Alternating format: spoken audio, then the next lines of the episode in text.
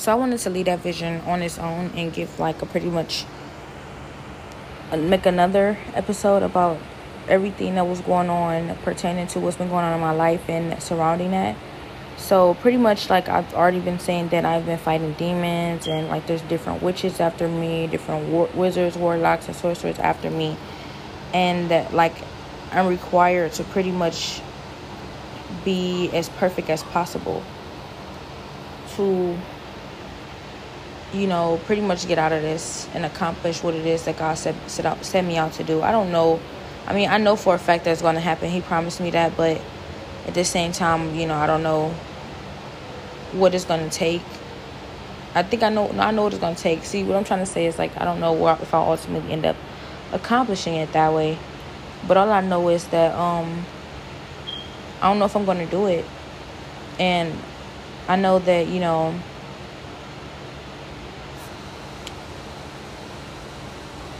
in the vision when I when I was given this vision by God, he kind of was not playing, and I think that he was over like catering to my feelings and catering to how I felt about it because I was feeling like why is that not being taken into consideration how I feel about it? And he's and he's kind of like reconfirming like that's not a mistake. I'm not taking into consideration how you feel about it. And this is not to contribute to what I was doing before. Just honestly, just because like this is what what it was. But once I felt it, once I felt the vision, how it made me feel. All I know is that, you know, immediately after the vision, because I was about like I had visions like this before, and it made me get up and worship God. It made me get up and worship Him, and it made me get up and fast, and it made me get up and do what was needed, what was what I was supposed to do. And this is what got progress. This is what got demons off of me. This is what you know got me like where I'm at, where I am now and you know immediately once i start getting that feeling again like that that that got me up in the first place you know this witch she she came in and all i know is with everything she had try to you know take the whole vision.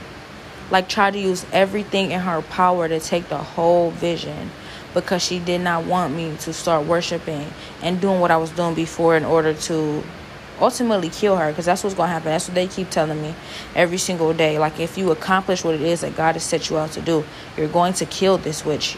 And you have to because there's no other way she you're going to be able to get rid of her. She's going to stay around because she thinks it's a game. I don't even know if she thinks it's a game. I know she don't think it's a game the way that she ran in to take that vision the way she ran and take that vision was like life or death. Like I, I have to, I need to.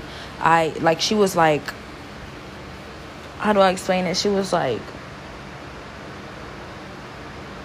no, like, like screaming, crying, like just, I don't know how to really explain it, but like it was like, she it's it, it was she used everything she had, and she's been doing that a lot. So like that was like her using everything, everything she's got to try and take that from me. And she ultimately, you know, was able to shake it a little bit, but she didn't take it from me.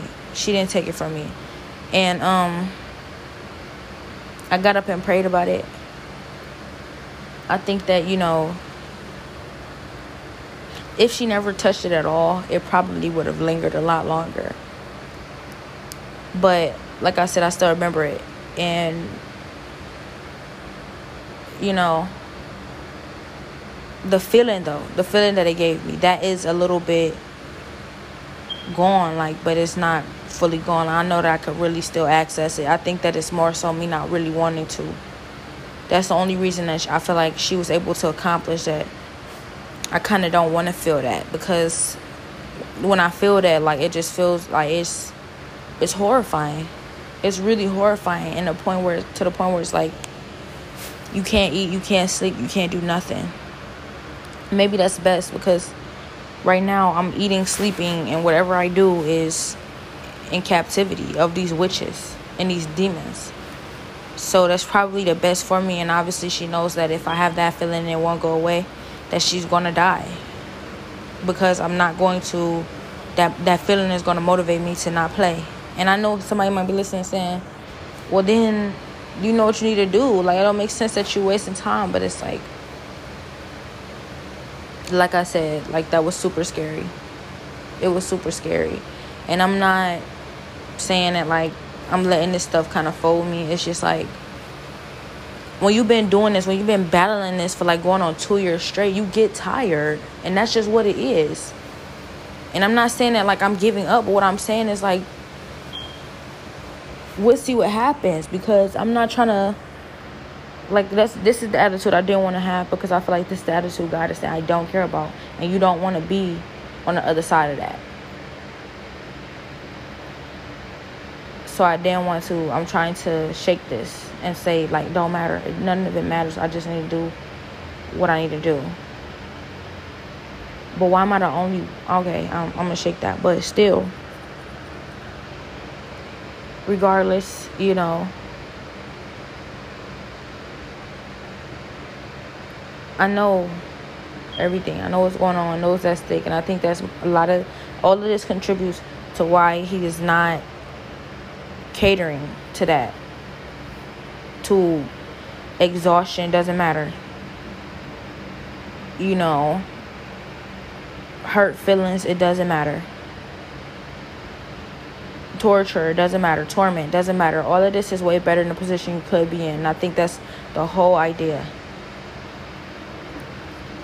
ultimately though like he said i will accomplish this i am going to do it but i think when he said i am going to do it and i will accomplish this it has a lot to do with the fact that um i'm gonna have to stop making excuses. I'm gonna have to stop playing. I'm gonna have to get up and i'm gonna have to do it. That's the only way i'm going to accomplish it. Otherwise it's gonna get worse. But um I guess we'll see what happens cuz honestly something is telling me something in my spirit. And I don't know how to, if I can believe anything besides, you know, that because that is real. That's what feels the most real. Something in my spirit is telling me that you know they they're confident like people way too many people like to see me in this position way too many people want to see me you know in this position and it's not because it's not fully because they support me and want want the best for me and want me out of it it's just satisfying to see me begging or crawling or sad because they're jealous they're jealous of my power they're jealous of and honestly, I'm not saying my power like, you know, I'm just so big and I'm so great. No, they're really just jealous of me. And that's what it is. And you might say, like, no, no, you know, such and such. But the thing of the fact of the matter is, if it was anybody else or if it was somebody else, they wouldn't care as much. It wouldn't be as satisfying, you know, to see me in this position. And I hate to sound like that again, but, you know, even God does because He wants me to be humbled. But one thing I also want to point out is that I was given a choice in this entire situation. I was given a choice. It's not. I'm not. It's not against my free will. I was given a choice, and obviously, I know how God works. So the choices that I make do ultimately determine the outcome of the situation. So it's not like you know, if I don't do it, doesn't matter what I do, it's going to happen but also at the same time, I remember after whatever it was that I, that happened. I remember that um well I know what happened. But after what happened, God was like, you know, I knew she would. I knew she would do it. So that kind of implies that I you know, I could have not done it. I could have not done it, and if I hadn't done it, I still would have been okay because I remember him saying that. He said, you know, whether she did it or not, she didn't have to do it, but I'm so glad that she did. That's what he said. So I'm not saying I'm getting anything extra, no extra points or nothing for what I did, but what I'm saying is that, you know, if I hadn't done it, I still would have been okay. so another thing that I realized is that a lot of different people are, you know, they like to bask in my. They like to bask in in my failures. They like to bask in it. They like to bathe in it. Like that makes me feel so good to hear you talking about any type of thing you fail at. I love it so much. It makes me feel bigger and better about myself. Like I, I get that so much from everybody, and it, it makes me realize. And I, and I don't even like to talk about it because I noticed that God is like, why do you think that is? Because you're winning. Why would they be basking in your failure so much if if you're not winning? If you're just a failure, you know, then they should be used to it. If you're just a failure, then why do they act like every single time you fail it's, you know, a new thing?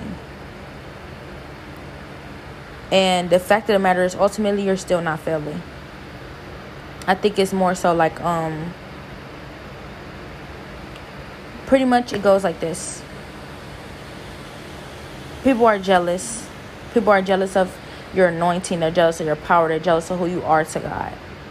They're jealous of the position that you're in. They're jealous of who you are, period. And so anytime you talk about anything negative or anything that's bad about your life or anything that's going on bad, they love it. Because they feel like your life is already so good. Otherwise, why would they love that so much? Why do they need that? And somebody else might be saying, "Oh no, actually, it's just good to see such such such. I just love to see it, such and such and such." Yeah, that. Well, still, I'm gonna tell you how that looks because for you to just love to see somebody else fail is just a indication that you already failing. And you have to see somebody else fail because that that's the only way you feel better about failing in your own life. But still it don't matter because it's not about nobody else. And I feel like God is saying that like you don't want to make this about somebody else and keep talking about what other people are doing because it's kind of indication that you know you insecure about what's going to happen in your own life and that's that's the fact the fact of the matter is that I don't want to make it seem like I'm insecure about my outcome. I know what my outcome's going to be. I know how that's how that is, but and they do too. Why you think they're they're always trying to provoke me? They're not even trying to provoke me. They're always so happy at my failures. They're always so happy at my doubting myself or less confidence in the different things that I'm capable of, that I can do, that I will do. Why do you always feel like? Why do you see? Why, why do you see that they hang around a little more and they bask in it a little more than your wins? and they never want to mention the wins as much they they went they want to mention the losses they never want to hang around as much for the wins and they hang around as much for the failures or the negatives and it's like this only confirms that for that for for another reason for i mean for example there's this person on youtube that i feel like god brought her page across to me when i'm on her page like i can when i watch her videos i'm like you know, this is very peaceful to be in your presence. I really appreciate that. But to be in this person's presence requires, you know, not being fully powerful as fully as powerful as I am because it intimidates this person. And I can tell it does. And and so like I try and you know, I don't I don't ever try I'm not trying to fit in, but I try and just like be cordial with this person because I feel like they are anointed by God and the different different words that they have are from God. So I try to be cordial with this person because I'm like, that's what we're supposed to do. We're supposed to get along despite our differences. But this person is like, and I don't want to talk about this person badly, but this person is like, I feel like super intimidated by me, like a lot of people are. Super intimidated by me. And I just I I be wondering. I just say to myself like, wow, look at this anointing on your page. Look at this anointing on your videos. Look at this anointing in your prophetic words. Look at this anointing in your life. Why do you allow me to intimidate you? Why? I don't get it. I don't I don't I don't understand it. But I do. And I'm not saying I understand it to try and be, you know, spiteful or honorary. I'm saying I don't understand it because it's still like it's I know why. It's because I'm given such a, a much bigger assignment. I'm given such a, a much more important you know, position. I'm given much more of a responsibility than you. And you can see it, but you you won't admit it. You don't want to admit it because it hurts to realize that because you know that God is truth. God is the truth, and if you know that you you can see this in God, you know it's not a lie, and you can't admit it because you don't want to. You you don't want to admit it because the truth hurts. That's what it is. Truth hurts because I, have seen this with a lot of people. I don't care what nobody say. If it came down to, I would have no friends if I if I was honest about every single person I see this in.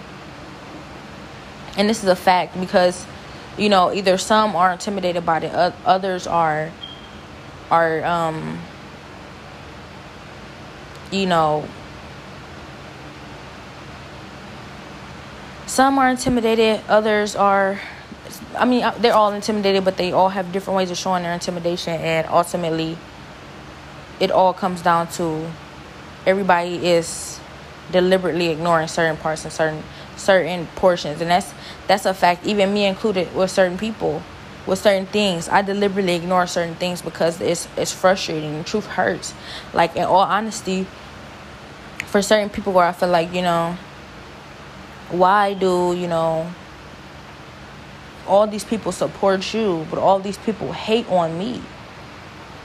I know you have haters too, but everybody, it seems like you got all these people who come and they're like, "Yes, this is I love this. I want to acknowledge your anointing. I want to acknowledge who you are, and you did you're this, you're that, you're great."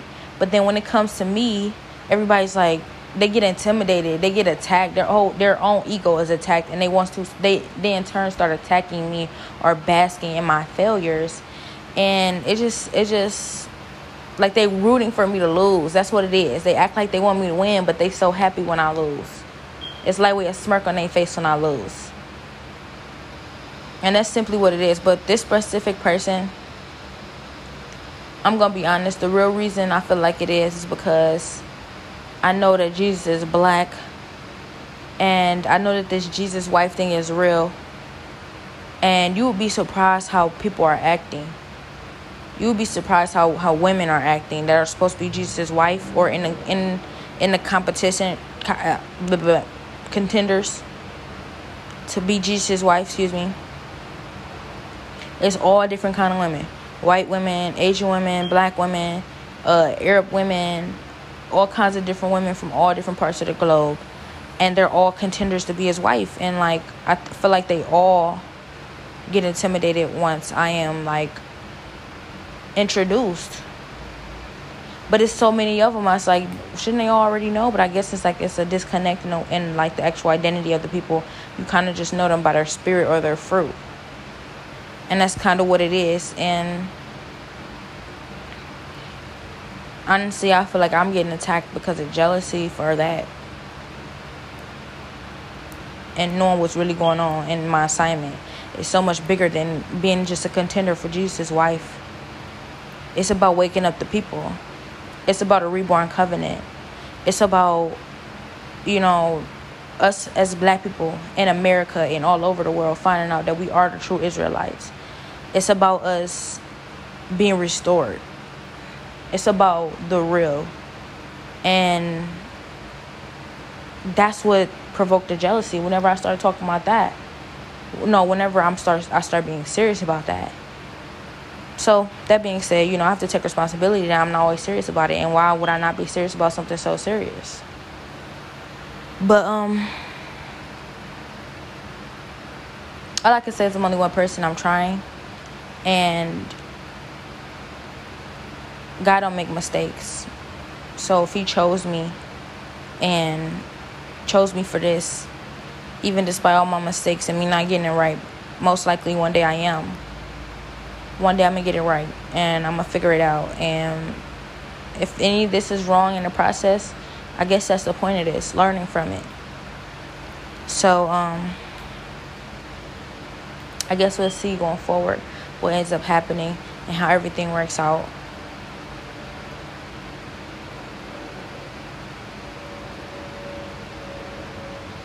I do have faith in God and I do trust what's going to happen. I do trust and have faith in God. I do feel like everything's going to work out for me no matter what. He's no there's no way he would not let everything work out for me. Like he's God. But if we're made perfect in his image, that means he feels a lot of the same emotions and feelings we feel. But God is not a man. Jesus was though. Or is though, when he wants to be. I guess I don't know how to explain that, but um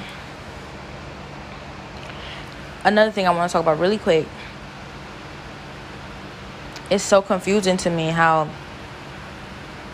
these different contenders to be his wife see him in as different races. Why don't they see him as the race that he used to wake me up out of my slumber?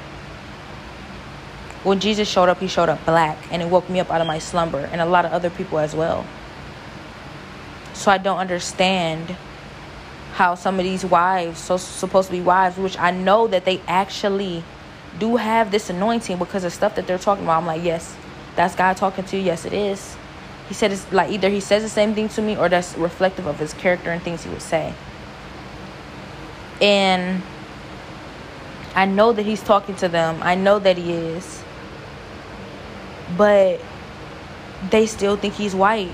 Like one of them, they have a white, blue eyed Jesus as their profile picture.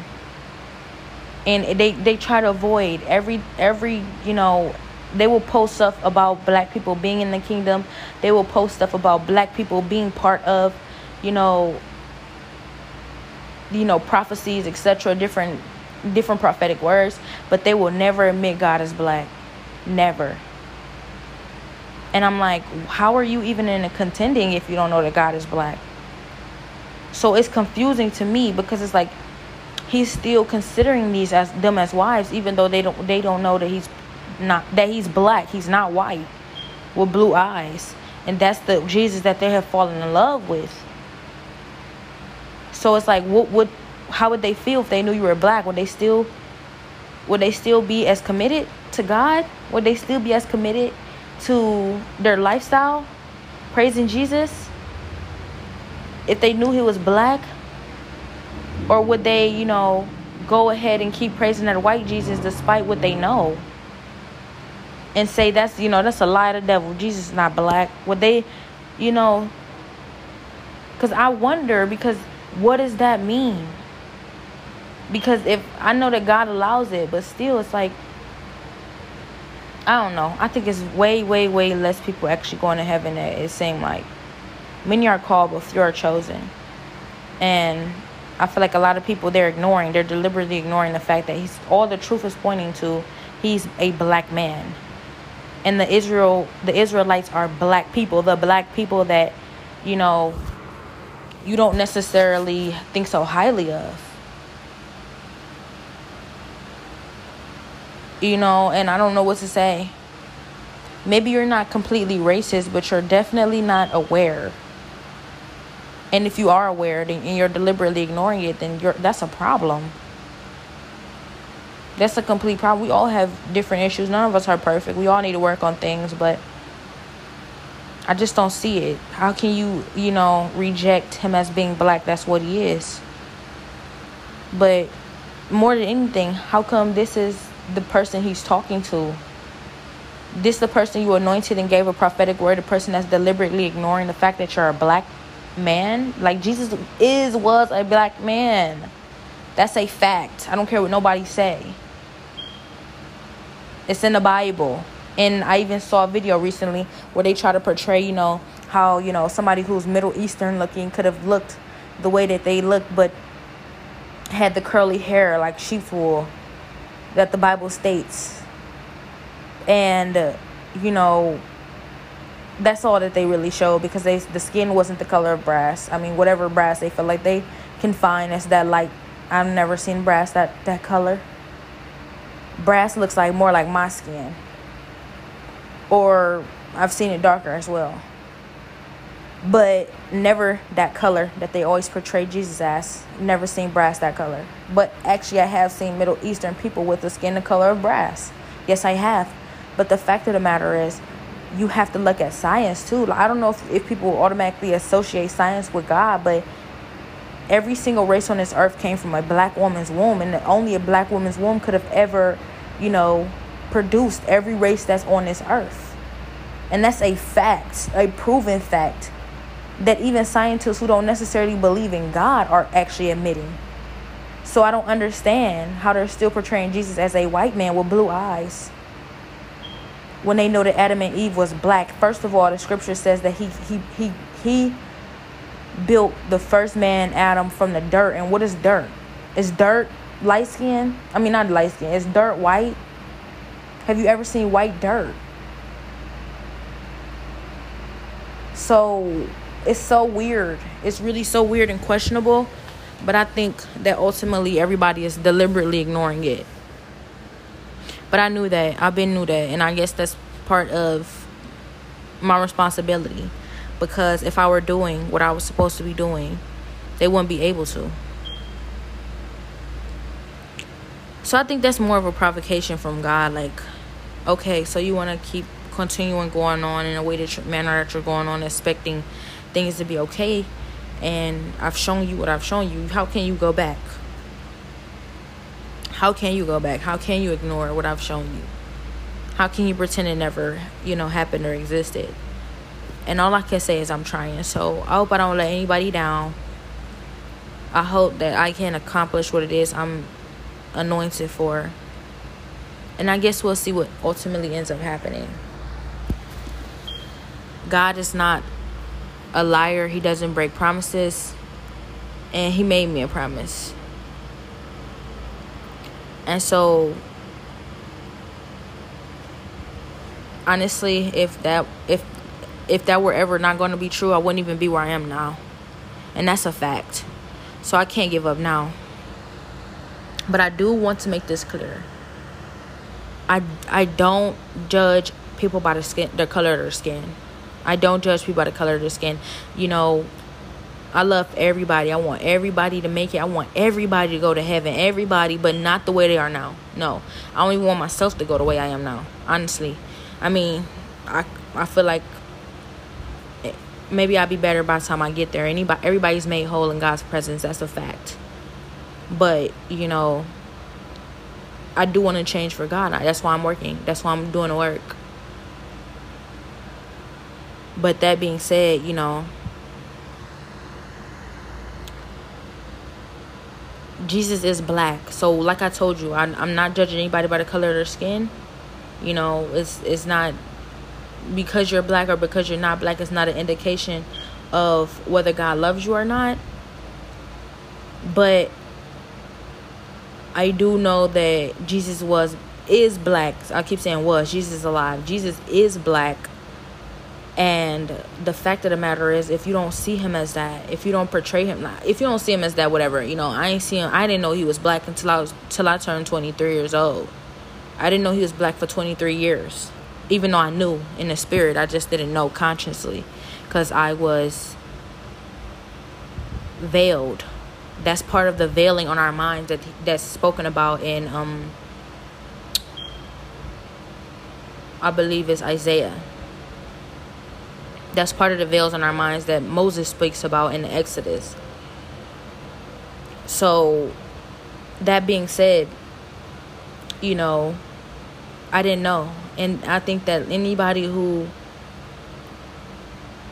is deliberately ignoring it, either you really don't know, and I give the benefit of the doubt for that, or you're contributing to us remaining veiled because you don't want us to walk in our full power. And that's a mighty accusation to make, but that's what I feel like the Holy Spirit is compelling me. It's, it's kind of like, it's like the Holy Spirit is bringing me to that conclusion. Like most people, they don't even want you to, they don't want Jesus to be black, so they're going to see him as whatever color that they want. And Jesus is okay with that ultimately because, you know, he's not fully okay with that, but he's okay with them seeing them seeing him as the, their color the same color that they are because he is. He's all colors ultimately. But I know that when he was here on this earth, excuse me, when Jesus walked this earth, he was a black man. And that's a fact. And anybody tell me that that that's not true, you know, I have to question your real relationship with God. Are you really in a relationship with God? Are you truly genuinely seeking God, not for your own, you know, selfish reasons? Because I feel like if you were, then He would admit that. I mean, He would tell you that, not admit that. And you would admit that. He would tell you that. He would show you He's black. And, um, if anything, though, like like I said, I feel like that's pathetic for me to even, you know, say anything to them about that because at the end of the day, what does that change? Me telling them that. The only change is gonna happen when we start walking in that and we start realizing who we are and we start doing what's what's what's what's needed. When we start doing what's we're, what we're supposed to do, that's the only time that changes. It, us going around telling everybody Jesus is black and you know it it's not going to change nothing. We have to know it and walk in it and act like the true Israelites that we are. Otherwise, what does it matter how how they portray Jesus? We're not doing what we're supposed to do, and that's part of the curse for not keeping the promises and not keeping our covenant with God. And we know that. And I know that they love to they love to talk about that and they're gonna be able to as long as we're not keeping our promise. And that's the fact. And I'm not exempting myself from it. Like I said, we so I'm working on that. Okay, so I know I talked about this before, but I just watched a video on somebody who also had an Adam and Eve vision or encounter with God. Excuse me. This does not by any means you know say that everything that I encounter with God is absolutely true but this encounter that this person had is kind of to me a um, evidence that you know or just more confirmation that these encounters do exist. And that makes me feel like you know it doesn't make me feel like that i already knew but it kind of confirms that i that what that encounter i had was actually real. And I know that it was and everything I know that everything that happened everything that was told to me actually was true because I don't just go for anything but also at the same time I still do um, exercise discernment only because the devil is so conniving but at the same time I realized that God told me on many different occasions like you're giving the devil credit and it's really me and I know I don't want to like I don't want to say I don't want to say you said that but you know a lot of times it's because you don't want to accept that I am saying these things. And it's, you know, not because you don't want to accept the truth. It's about you believing in my character It's not reflective of the different things that you're hearing. And, you know, maybe that just means that you need to understand my character better and get to know me better. And this is true in so many different times it's been so true but the different things that i have encountered i've really felt like what like you know i don't want to sound like that person i don't want to sound like that guy and i've already been through that phase of my life where i have you know considered satan's side of things. I don't uh, it sounds so icky even saying that because like it sounds my skin crawls but like like I've considered what Satan had to say and whether he had an actual case or not. And like some I I never really cared. I'm not gonna say I never cared. I just I guess that I felt like Satan should have a I should consider whatever it was that Satan said. Not she have a he should have a fair case and I don't really feel that way. But you know anybody should have a fair case but nah not really but you know not for I'm gonna say what I'm gonna say is that I never really felt that strongly about his case but what I felt was that God. If God, if you never can doubt God, then you don't doubt you don't doubt God that does that God never makes a mistake, and that God knows everything, and that He's perfect in everything that He does. So if you don't question, you know what Satan did, then you then you would be not you would not be trusting God hundred percent because you have to understand that God made Satan. And when he made Satan, he made him with everything that's everything that Satan was going to ever possibly do. God knew that he was going to do it and he still made him. And that being said, that means that there should be there I don't know if there's any validity to anything that any of the accusations Satan was making cuz God also made evil. But the fact of the matter is is that you know, regardless of anything, when God made Satan he knew everything well i said already he knew everything he was going to do he understood everything he was going to do and he felt that it was necessary. And that's the point of it. Even if it's not necessarily what we feel like should have happened or anything that we feel like like we question why god would ever you know make the garden of eden put adam and eve in it and put that tree there if they were ultimately going to bite it and god knew everything. And the fact of the matter is that even though God had hope for us and hope for a better future for us and did not want us to bite the apple wanted us to be obedient, the fact of the matter is, is that everything that He does is necessary. Even that's not doubting that God didn't know was going to happen because some would say, well, then that means that God didn't know that they were going to bite the apple. Yeah, He knows everything, He really does, but at the same time, and also there's a there's a there's a complicated not complicated but there's like a elevated understanding to that as well. When you understand that god knows everything you have to understand he knows all the possibilities as well which means so he knows that, you know, if it went this way, it could go this way. If it went that way, it can go that way. And there's so many different possibilities at all times, and they change by the second. With every single thought, with every single action, with every single thing that we do on a daily basis, these possibilities change the future. And God knows all the possibilities of all futures. And granted, He's organized, He's perfect, He knows how to handle it, He knows how to maneuver it. But still, that you have to understand that he's hoping for the best possibility of the best future for each and every single last one of us at all times. But that doesn't eliminate the possibility of the worst futures that we choose on a daily basis with the free will he gave us. That's how free will kind of works.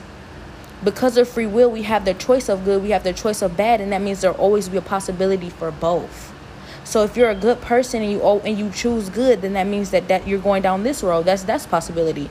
But if you're a good person and one day you wake up, you don't just one day wake up, but ultimately you decide to be a bad person, you start going down that road, then you take that possibility and you go to the left. That's why even though God wants the best for us at all times, there's always a possibility that it doesn't happen for us. There's always a possibility that we don't ultimately get it. But at the same time, you have to understand that He's God. So that being said, even though Adam and Eve weren't ultimately able to stay in the garden Garden of Eden, Eden forever and be immortal and live for eternity there in eternal happiness, ultimately God sent Jesus to restore us. And you know, God sent Jesus to give us a new future and to kind of like what am I trying to say? To rebirth, reborn, re yeah, we're reborn through Jesus. So now, since even though Adam and Eve kind of messed it up for everyone, Jesus came, and so now we have the future that He promised in Revelations, which means that everything is going to be okay again one day. And that's how possibilities work.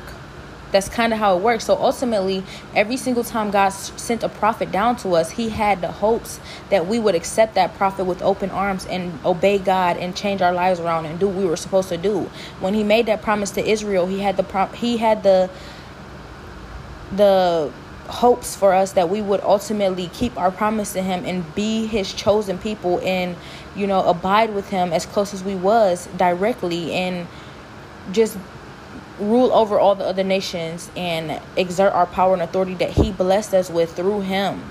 As long as we submitted to him and accepted him as our one and truly god i mean one one and only true god and did not worship any other gods. But ultimately each and every single time we took the other route. Each and every single time we always decided to be our own guys. We always decided to do things our own way. We always decided to be disobedient. And that's why we end up with the other half of the possibility, the other route, the other lane, the other path. And so, that being said, that's how I ultimately fought off the, not even fought off, but came to the understanding of why Satan was still wrong because at the end of the day even though god made him and god made him perfect and god made him without mistake at the same time satan had a choice just like we do every single day and satan made his choice. And so that is not you don't blame god for that. Of course you you could at the end of the day you say god is in full control of everything but no you don't blame god for that because you don't blame him for you know disobedience. If you if satan had been obedient it would have never went that way. It would have never worked out like that. And it's not god's fault that he gave us free will because if we did not have free will we we would be complaining about not being able to choose for ourselves.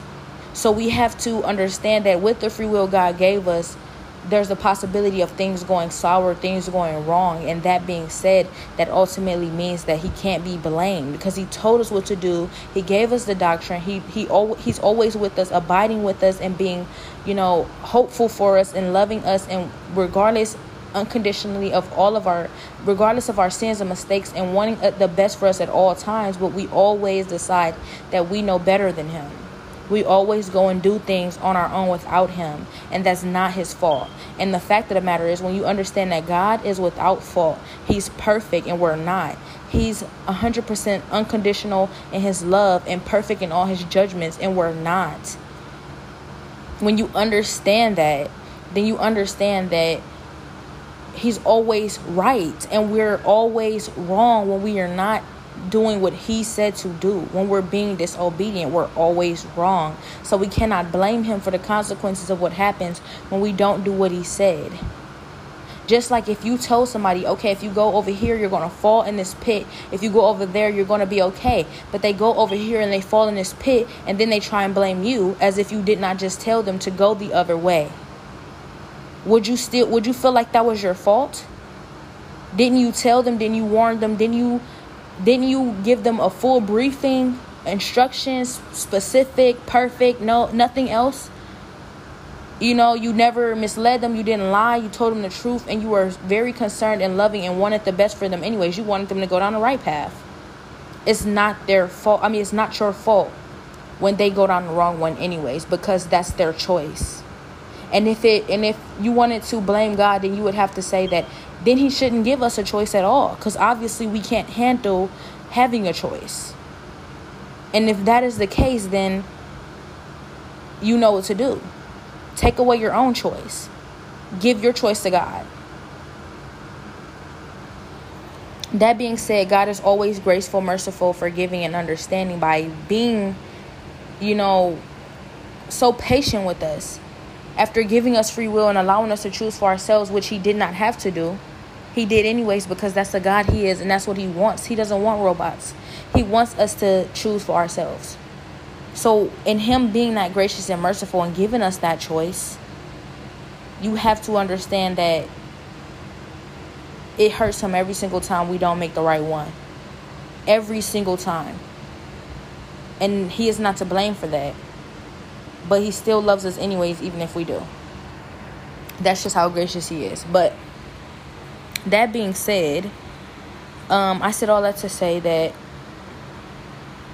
ultimately, I remember um, in the Adam and Eve encounter, there was this like talk about, you know, and it's kind of funny, but like I'm really not trying to ruin this word I just said, but at the same time, this is like also something I felt that I wanted to talk about. But in the Adam and Eve encounter, and I'm going to be completely honest about everything. In the Adam and Eve encounter, there was this, there was something that was said that Eve has a crush on Jesus. So Adam is very, very handsome. Adam is very, very built. He's very gorgeous. He was the first man to ever exist. I said that in a previous episode about the Adam and Eve encounter and Adam and Eve vision, or what you know, what Adam, what God showed me about Adam and Eve, and showed me them in the Garden of Eden. I said that Adam was super, super gorgeous. I couldn't take my eyes off of him, but it wasn't lustful. And Eve was also very, very, very beautiful, very, very rich in beauty. Both of them. The difference was Eve longed for more. Eve wanted a deeper understanding. Adam, even though you know he he bit the apple. Ultimately he would have lived in the garden of eden forever for eternity happily. He probably would have never you know got tired of being there. He would have never thought to himself hey you know what's else, what else is out there? Because it was enough for him.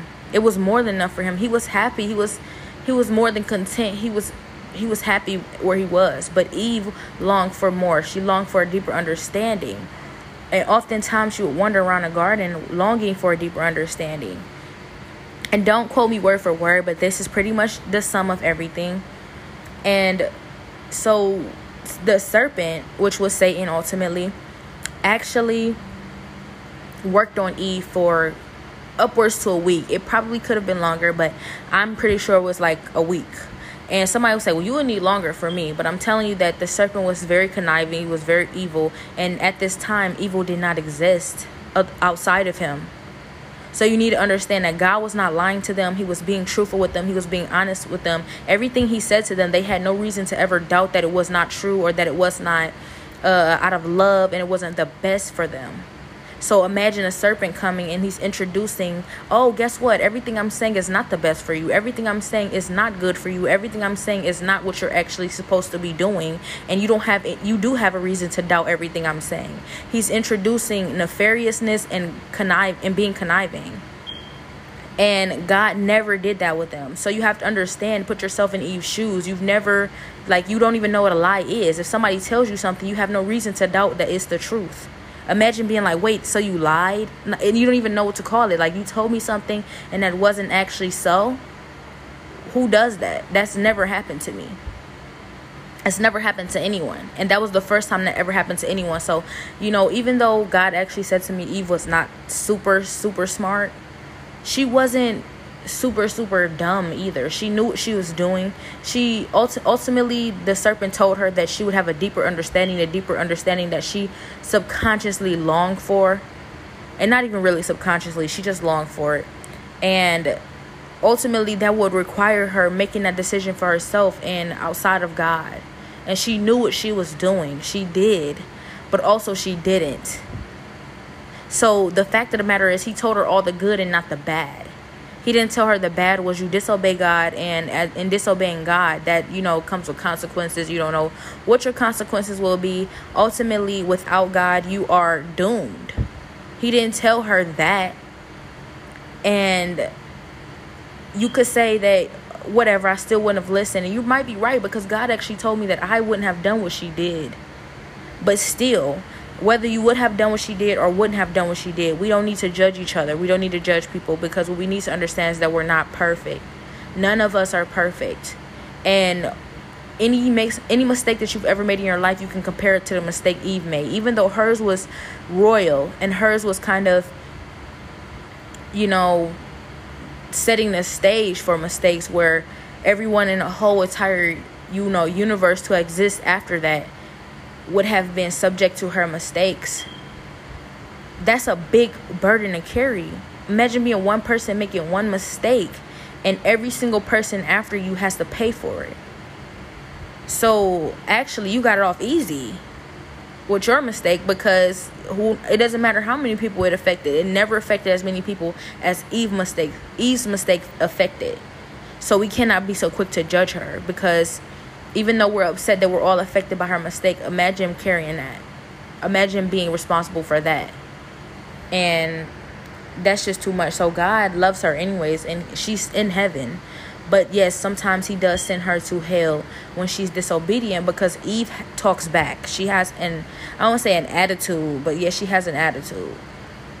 Now, Adam, he gets checked whenever he gets he he's about to talk back and with adam he knows when to be quiet so Adam is always like, you know, I can sense that this is escalating. Let me uh, let me be quiet. That and then God's like, that's what I thought.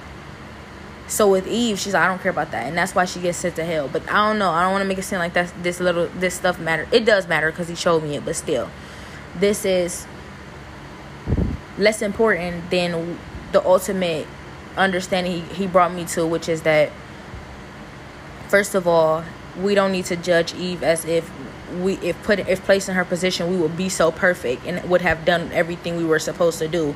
Because if that were the case you never made a mistake in your life. You're perfect. There's no you're you are without mistake. And that's the fact. Now ultimately god decides and he's the judge of who would have done that and who wouldn't have done that place in that position. But that doesn't really ultimately sum anything up really because then that means you know go off and be perfect now. Never make another mistake in your life if that's the case that's just like Jesus when he said, He who is without sin cast the first stone. That's simply just that. But that's not me ultimately just completely defending her and voiding her of all responsibility because she did know what she was doing. She was aware of the choice that she was making. She was aware that she was disobeying God. She wasn't like a toddler like I originally thought. I really I originally thought like she didn't know what she was doing. She didn't know, you know, her right from her wrong. And she still knew that she wasn't supposed to disobey God. And she still knew that in disobeying God, she was going to pretty much be her own God. Not be her own God, but she was going to be able to make decisions on her own without him. And he had never given her any reason to make to feel like the decisions he made for her weren't the best. So she knew what she was doing. And Adam, as far as Adam goes, he knew that he was disobeying God too. But Adam was not, and I'm not trying to be funny or trying to make this an excuse, he was not as smart as Eve. In terms of like Adam, like he would have been happy in the Garden of Eden forever. He would have never wanted to be anywhere else. He would have been happy obeying God for the rest of eternity. And if it really weren't for Eve, he that's what he would have been doing. Regardless of anything, he still did what he did he still bit the apple. That's that that does not completely void him of responsibility, but you have to take into account you have to take into account that Eve is more responsible in this situation. She definitely is. But you also have to take into account it wasn't just one conversation. The serpent didn't sneak up on her like, "Hey, Eve, how you doing today? Go bite the apple." No. The serpent stayed on her for like a week. He visited her in different parts of the, you know, the garden. I don't know if it was different parts. I don't want to add my own pizzazz to it but i believe it was different parts of the garden. But he he visited her for at least a week on different occasions and he he worked on her. He worked on her and, and remember she doesn't know what lying is. She doesn't know that evil exists. She doesn't know right from wrong and he's working on her and he's evil and he's conniving. And imagine being you know completely innocent and pure and thinking that who would ever come and tell me something that isn't for the for my best for out for my best interest? Who would come who would ever come and tell me all the good and leave out all the bad? Who would ever come and tell me something that they knew was the for, to the detriment of me and God's plans but tell me that it's actually the best thing for me? She never considered that. She wasn't able to now you you know that that exists. You grew up in a world having to discern your way through that. You grew up in a world knowing that that is something you have to discern your way through. And even though at one point you didn't know that that type of stuff existed and you had to find out quickly maybe from a mistake or maybe from learning the hard way, regardless, that's what happened to her and it was the, she was the first person it ever happened to. So you have to understand that and that's and also I do want to be clear after saying all that, you know, still Eve has a hard time taking responsibility for what she did. She knows what she did. I'm not going to say that. She knows what she did. She took responsibility for it, but at the same time she still she still has smart remarks, an attitude and she still kind of argues with God about it. And that gets her sent to hell like if you're in heaven you could be in heaven and you get sent to hell for like on for like a punishment for like however long he feels like leaving you there and hell is not a vacation so that happens to Eve, but it doesn't happen to Adam. You might say that sounds misogynistic, but you need to understand that God is not misogynistic. There is no evil or fault found in God. God is good. God is great. God is love. Period. So if He does anything like that, that's reflective of you and not Him. Period. So, that being said, you have to understand what kind of character she has. That's kind of her character. She does rebel against God. And that's her fault. But we all have faults. So, this is not to sit around, oh, I'm better than you, I'm this, I'm that. No. You know, regardless if you are or aren't, doesn't matter. And regardless, you know, God still loves her she's still in heaven with God even after what she did.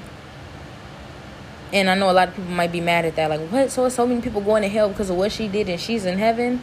Yes, because we still have choices every day just like she did. and that's the fact of the matter and this I after watching this in, this vid, this video about this encounter, somebody she said that God said that He would have forgiven them if they just had repented, and He didn't, you know, say that to me, but He didn't say everything to me. That's why, you know, the Bible says we prophesy in part, and we have to put it together to get the full prophecy.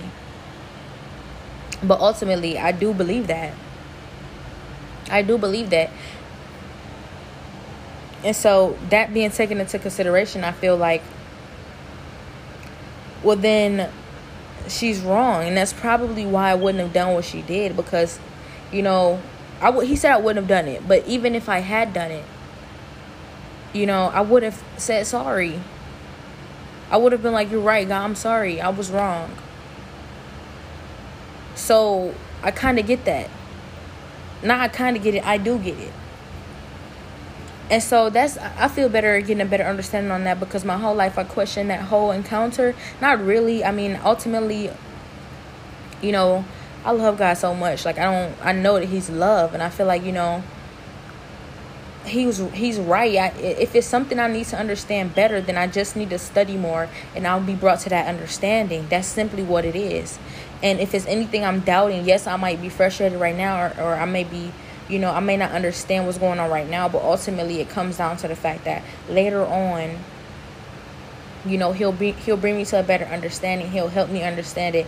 And even if he doesn't, I still can trust his advice. I can trust his word on it. I can trust his judgment on it. Yes, I can trust him. He's the only person, well not person. He's the only one I can trust. Period.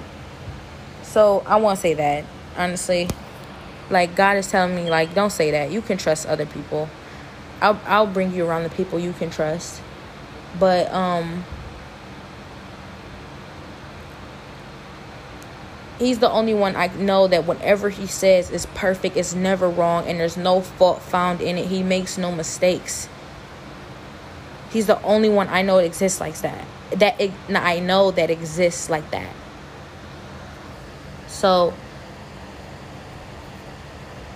that being said, you know, when he says something, it's like, you know, even if it's hard for me to accept, I'll take my time and, you know, mourning my feelings and feel, being in my feelings or whatever.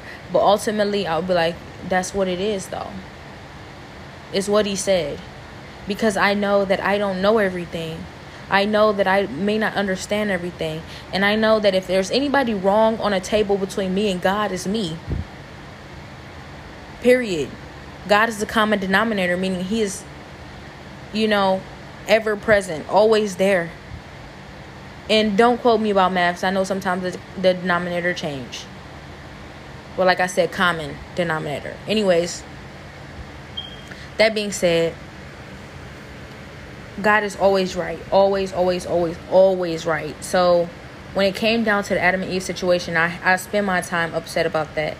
And I even spend my time questioning, you know, whether God really ever even wanted us to prosper because we didn't. But I ultimately never doubted that he loves us. And he he loves us so much. I say ultimately because I kind of did, but I really ultimately just didn't because I didn't, you know, I didn't leave from him. I didn't leave him. I didn't say, you know, somebody else loves me more. No. So, um that being said, another thing I I don't want to sound messy, but another thing I realized is that um Eve has a crush on Jesus.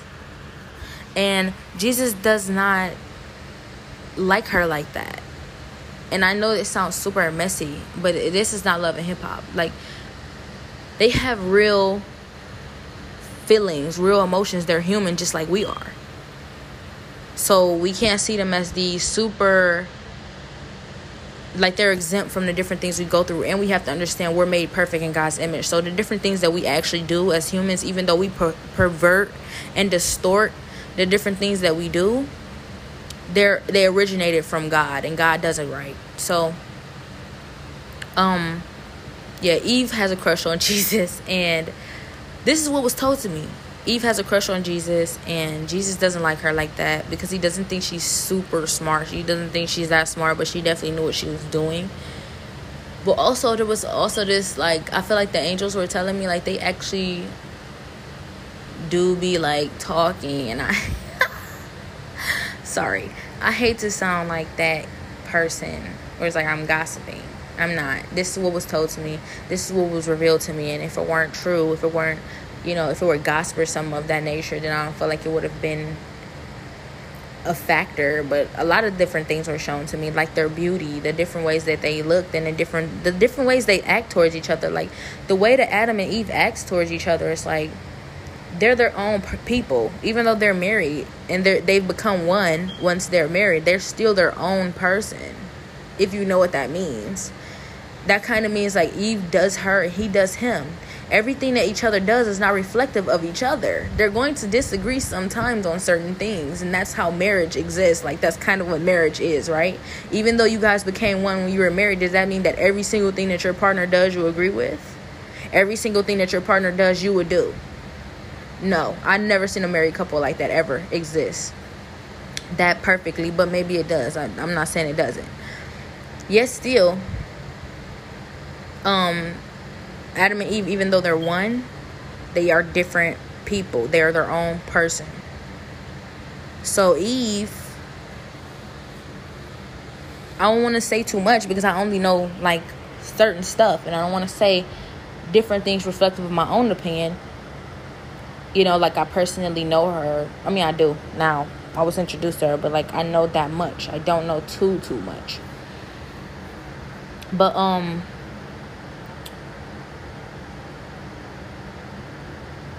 I don't know, but I want to quick disclaimer. This may have been Satan interfering because he is there a lot too. Not in the Garden of Eden. Well, yeah, in the Garden of Eden, but in the heavenly realms. And in in the midst of this encounter, he was there trying to lead me astray, trying to pull me out of this encounter, trying to sabotage um just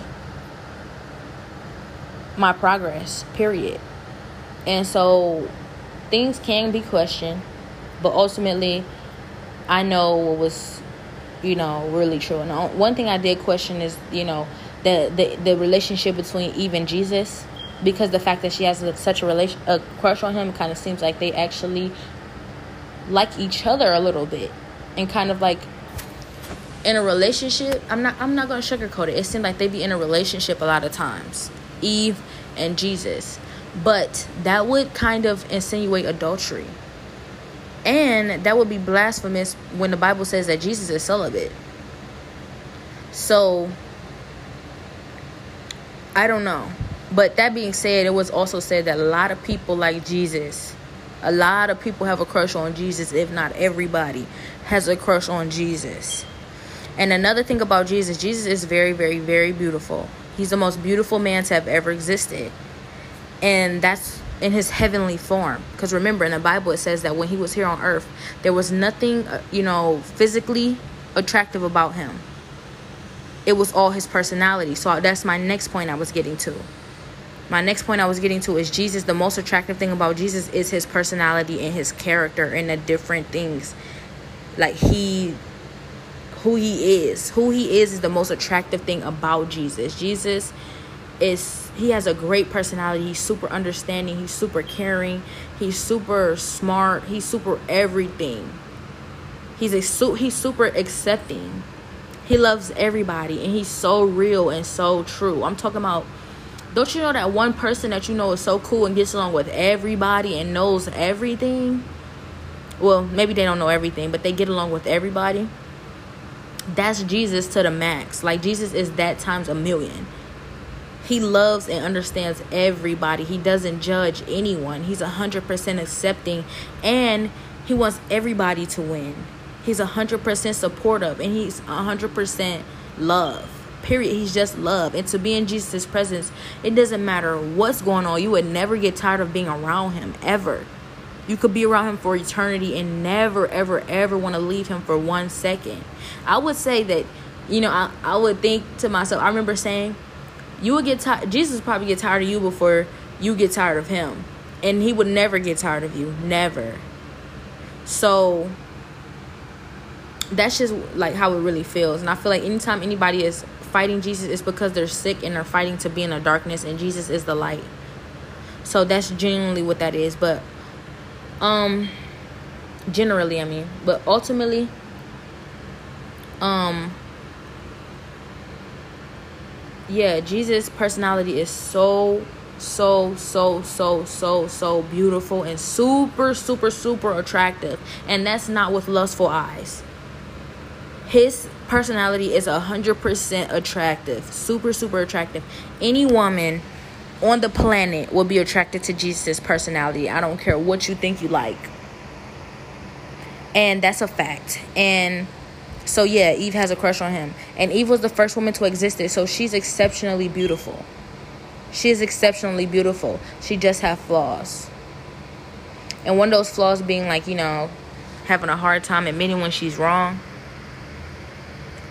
But um Jesus does not like her like that. Jesus is still looking for a wife.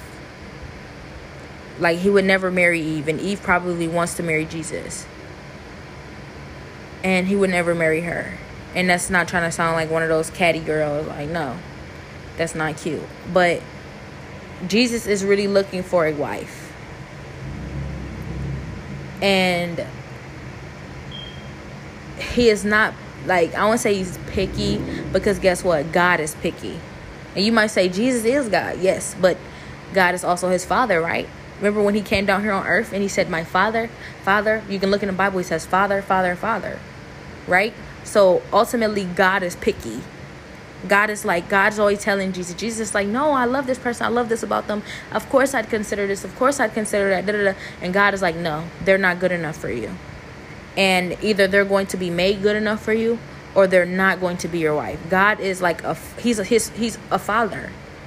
He's protective over Jesus and he does not play. So God is picking Jesus' wife too. But ultimately, Jesus has the final say. And Jesus made it clear on many different occasions like, you know, a lot of times he gets really, he gets really like bold with that, telling me who I'm going to marry stuff. Like, I'm not trying to be funny. He never disrespects God. But that's my, that's me paraphrasing. Pretty much, he's saying, I ultimately have the final choice and I'm going to make the final choice regardless of what my regardless of what my father says but he also says my father's never wrong and we're we're always on the same page and i know it sounds like i just contradicted myself it sounds like so why would he ever not agree with god but that's because you have to understand jesus is the under more understanding and forgiving one where he's more likely to forgive your flaws, more likely to forgive your mistakes, more likely to forgive forgive your faults, the different things that God is like, no, that's not good enough for my son. Jesus is like, you know, I can I can forgive that though. I understand everything. I love them for whoever they you know, but that doesn't mean he's going to choose you. That being said, there's a bunch of different people who are in like the contending for Jesus. And I remember last year someone saying like oh yeah, you're like the bachelorette and she's like the bachelor. Like it's I mean, well, she's like the bachelorette and you're like the bachelor. And it's kind of like that show. And that's kind of like what it is. And I, I realized like that was a joke, but this is kind of like how it is right now. Jesus is like on his own show Bachelorette right now, and I hate to. I'm sorry, I take that back because like he hates worldly um comparisons and metaphors, but pretty much Jesus has a bunch of different women who may or may not be his wife. And he's picking and choosing which one it will be, ultimately win. And I spoke about in a previous episode what was said about me and where I stand in it. But like I still like I said, have yet to really make out how I feel about that. So that being said, I realize there's so many different God Jesus Jesus has Jesus doesn't have a type. His type, well he does have a type, and that's a virtuous woman. But Jesus ultimately would choose anyone from any type of nationality. I mean, any woman from any type of nationality, any type of. I'm sorry I said anyone, but when I say anyone, I kind of automatically expect you to know what the Bible says. It's going to be any woman, but he would he he ultimately accepts. I hate to have to say that. Forgive me, Lord, but he ultimately accepts any any woman from any type of nationality, ethnicity, or background as long as she is you know virtuous. And if you're not virtuous you could be made virtuous if you're willing to do the work because remember jesus is forgiving. So i guess certain women really aren't in the running for it. And i'm not to lie and pretend like I say that every woman on this in the world is. No there's all different kinds of women from all over the world though. And i've seen a lot in america. I'm not gonna lie. A lot in america. But you know what god said to me? And the angels they said jesus loves a project. Jesus loves a project just like his father. So we're all projects first of all because he's perfect. We're all projects to jesus. He doesn't want somebody perfect. That's what it means. Jesus does not want someone perfect because none of us are perfect. Except him. And somebody would think like well wouldn't jesus marry somebody just as perfect as him? No. Nope. You'll be amazed at different women has, that he that he actually has running to be his wife. None of them are perfect. Each and every single last one may have no less than at least one flaw. None are perfect. So, that being said, that's pretty much what I was shown, and that I was really in a contending to be his wife, and that I was told I was ultimately going. It was ultimately going to be me, but we don't know that because, like I said, like God hopes for a certain outcome, but there's always free will and there's always different possibilities. And that's why I was shown a vision I talked about previously. I was shown a vision where there's other women who are also in the running and that they're not going anywhere. Nobody's going to tell him to get rid of them for one woman because that's going to happen when it's time. And he knows why they're all in the running right now, even though ultimately he even said, but we know that it's ultimately going to be her. It is ultimately going to be her, referring to me. And then they say, okay, so why are you playing these girls? Why are you misleading them? Because I'm not misleading them. They know the truth. But they know that they like, so what, what is the point of them still running to be your wife if this ultimately going to be her anyways? And it's a reason for everything. He said he doesn't have to explain himself to anyone. So there's a reason for everything. And I don't necessarily understand completely either. But I do feel like it's probably having something to do with first of all that saying many are called few are chosen.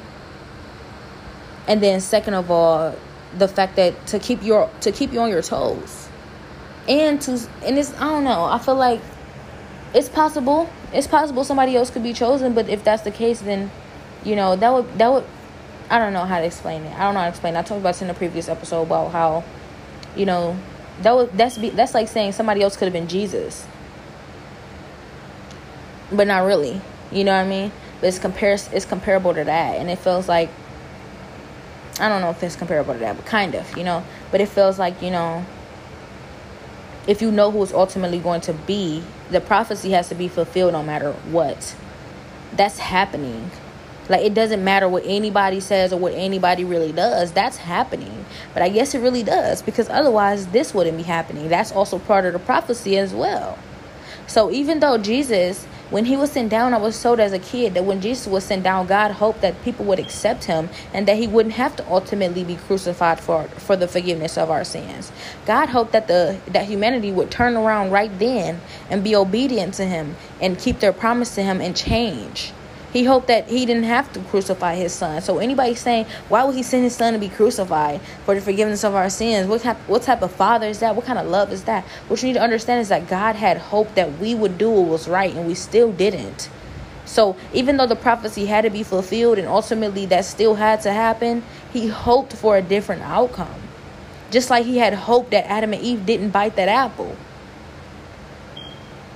And that's just the fact of the matter so ultimately we we end up setting the stage for ourselves when we disobey god and this happens time and time and time again and even though he he knows he's like you know you're going to disobey god just like what moses was like I know that when I die, Israel, you're going to turn back to your folly. You're going to start worshiping other false gods. You're not going to keep your promise. He's like, but I'm telling you this, even if you don't, still everything, the Messiah is going to be sent to save the world, and everything's going to end up okay regardless. That's God right there. God is God told him that. God is like, listen, I know you're not going to do what I, what, what I hope you're going to do. I know you're going to disobey me. I know you're going to go the other way, but I'm still hoping it's, if there's a small chance or possibility that this can work out, maybe it will. And that's how I kind of see this prophecy with Jesus and his wife. He's like, maybe, you know, I know you won't do this. I know you won't do that. I know you're not going to. And I, I hate to, you know, kind of admit that I'm kind of like that. Like, I know you're not going to ultimately do this. I know you're not going to ultimately obey me. I know you're not going to ultimately do what is what I need you to do and keep your promise to me and be obedient and do what's right but hopefully everything works out and what was told to me was that um well i don't know if that's necessarily true because then there's you know the prophecy and i think the prophecy is that it is me. So you know prophecies nothing small thing nothing can be changed about prophecies really except small things. And so um i don't know what small things are considered but i think that's ultimately not the not the outcome. Most things that don't pertain to the outcome. But as far as um that prophecy and like him, you know, still hoping for the best for who his wife ultimately turns out to be, that's what has to do with why why he still has different women to choose from. Because maybe he's hoping, praying, and wanting this to happen but if maybe he knows it's not or maybe there's a possibility that this this is not going to happen though. And i don't know what that's whether that's pertaining to the other women running or me. I don't know i don't know which side is which all i know is um he showed me myself in the spirit as a demon hunter and he told me that the prophecy states that ultimately i win and i think that has a lot to do with the wedding. Because I think that comes directly after. But I'm not sure if I'm the only woman like that who's fighting on a horse, fighting these demons and out here slaying them. You know, there's a lot of different women who, you know, he's, you know, empowering, who he's, who he has placed so much power and ability and authority into all of all across the world. I'm finding that when he's introducing me, you know, time time after time, he's introducing them to me by placing them in my path through internet. That's why internet is actually beneficial. But I'm not looking for them. That's the funny thing about it is how I know it's Jesus because I'm not looking for them. I wouldn't even know where to look. And I actually I tried. I actually tried looking at wife of Jesus Christ and nothing came up. But then he places them on my path and it's like, wow. I feel like I could have figured that out, but I didn't. That being said, um I guess we'll just have to see what happens. And ultimately, yes, I do know that he keeps his promises, and his promise to me is so much far, so far bigger and greater than anything I could ever imagine.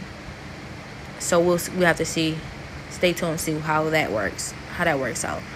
I don't know if it'll have anything to do with internet by then.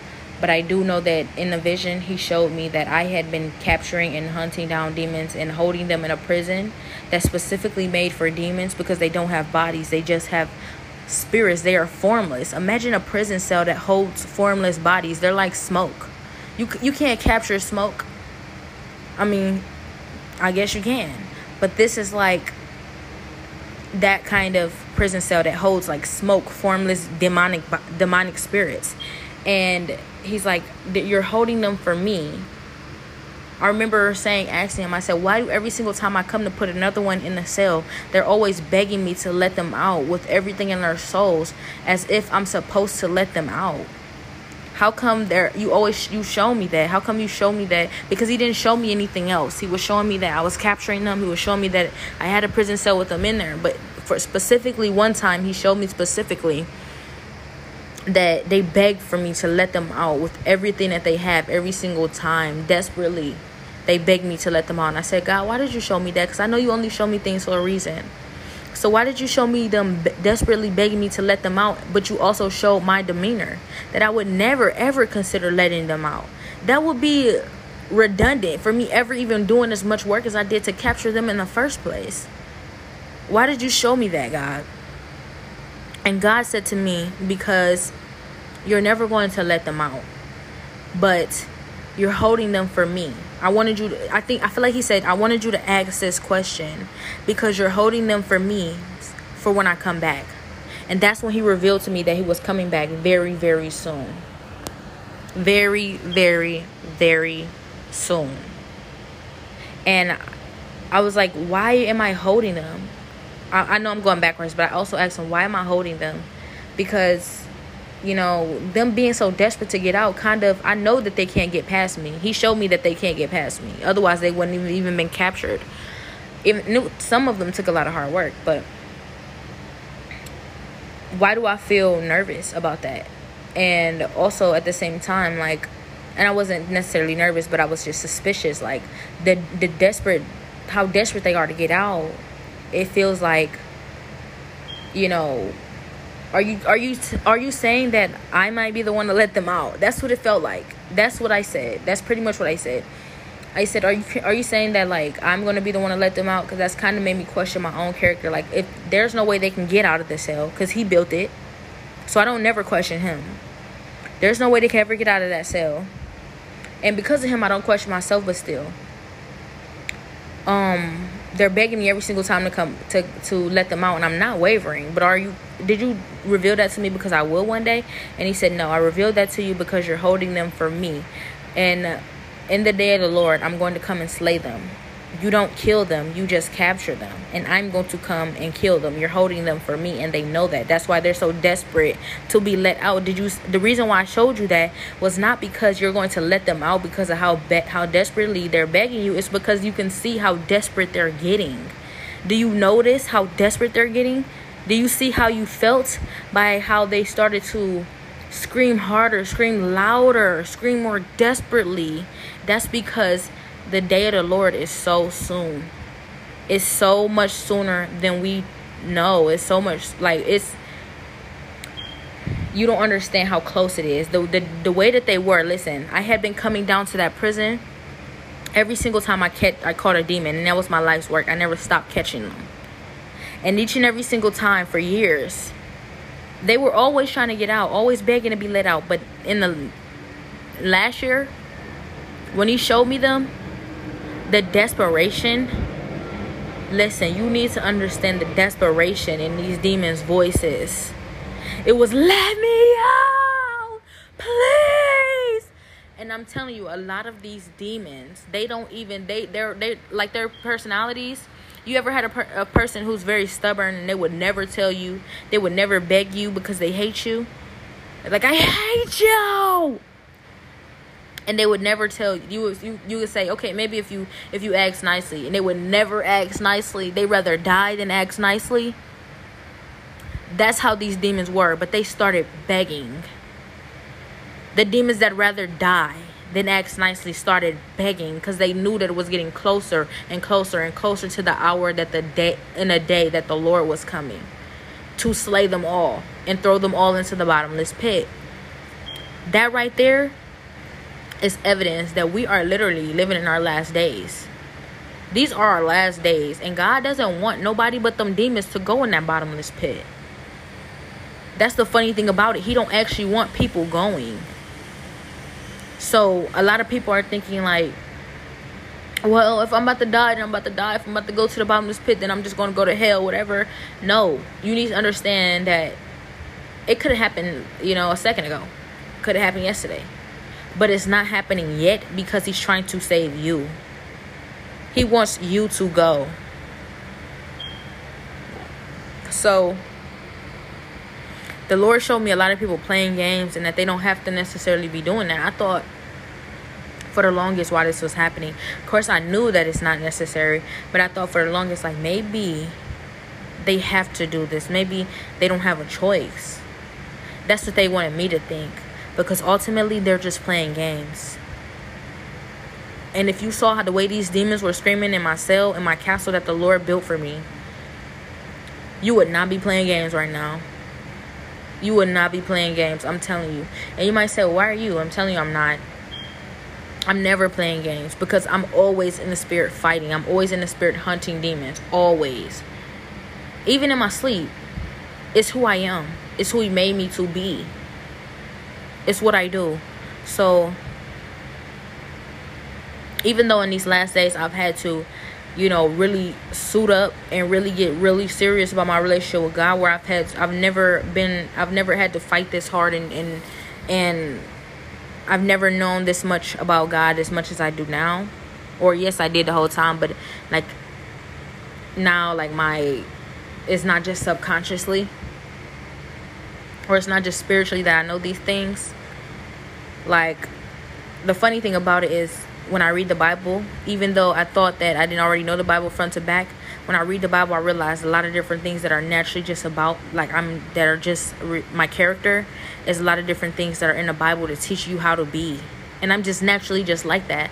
And I always question how am I a demon hunter when I make so many mistakes, and I don't even realize the part the parts of me that I cannot change are what God tells you to do, how God tells you to be. So I'm kind of just built like this. I'm born to be this, and I already knew that. I just, I'm, I'm finally getting that confirmation, and I'm finally consciously getting that confirmation. So, um, I don't know. I just wish that I could. I wish I could play that back. I wish I could send that out. That memory, that video, that that scene of the way the demons from here to now the timeline and how they started getting more and more and more desperate to get out of that cell and where they ended up and how they sounded that time. Because the way they sounded that time it was like whoa. It snapped me. You know that's what god wanted to show me and that's kind of how he works. Like you know instead of telling you directly because i have already told you directly let me show you and he showed me the way that the demons were acting. And they're kind of acting like you know somebody's acting super cool. But the closer they get to that day that day of reckoning the more okay they start bargaining. The more they start bargaining. And they were past bargaining. They were past bargaining. They were begging.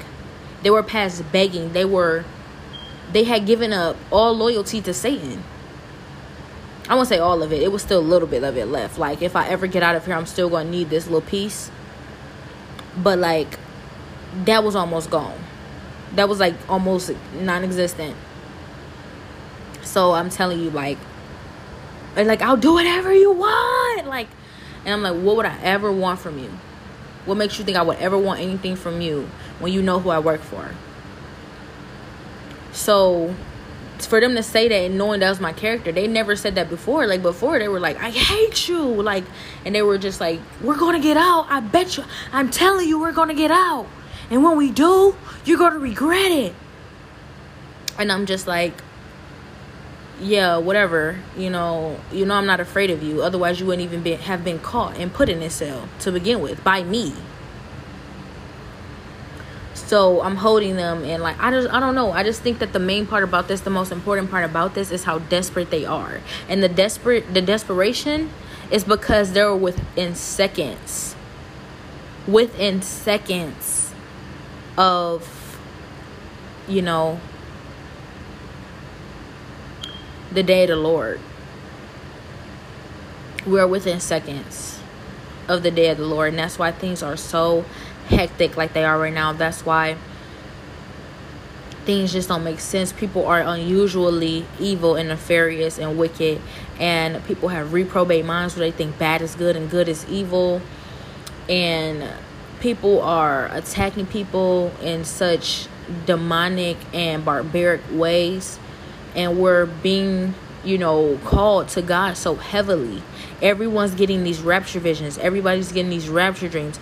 Everyone's being called to Jesus and they don't know why. For years they've been wandering in darkness and now they see the light. All of a sudden, why? Why do you think that is? Because he's on his way. He's about to be here soon. And I'm telling you, I was one of those people who used to party and drink and smoke every night for years. And Jesus came down through me. And I haven't been able to do that since. I still drink wine. I'm not going to lie. That's one of my weaknesses. But I haven't drunk hard liquor or smoked. Ever since that day, I and I used to smoke every day. I used to love smoking so much. I used to say I used to crave it. I used to fantasize about smoking. I used to love smoking. If it was smoking, I was gonna be there. But now it's like smoking. Who's that? I'm telling you, this is really real. Anybody who knows me growing up knows that. What? You don't smoke anymore? Oh, wow. I thought this day would never happen. I thought I'd never see this day. And that right there is evidence enough.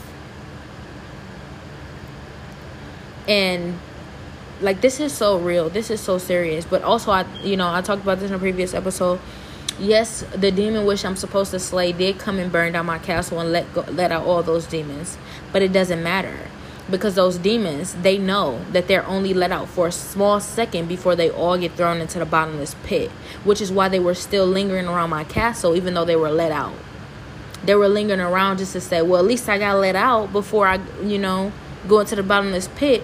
But ultimately you know they know what this means. They know what's going to happen so you get on the right side and you do what you're supposed to do and you be where you're supposed to be at when he come because they know where they're going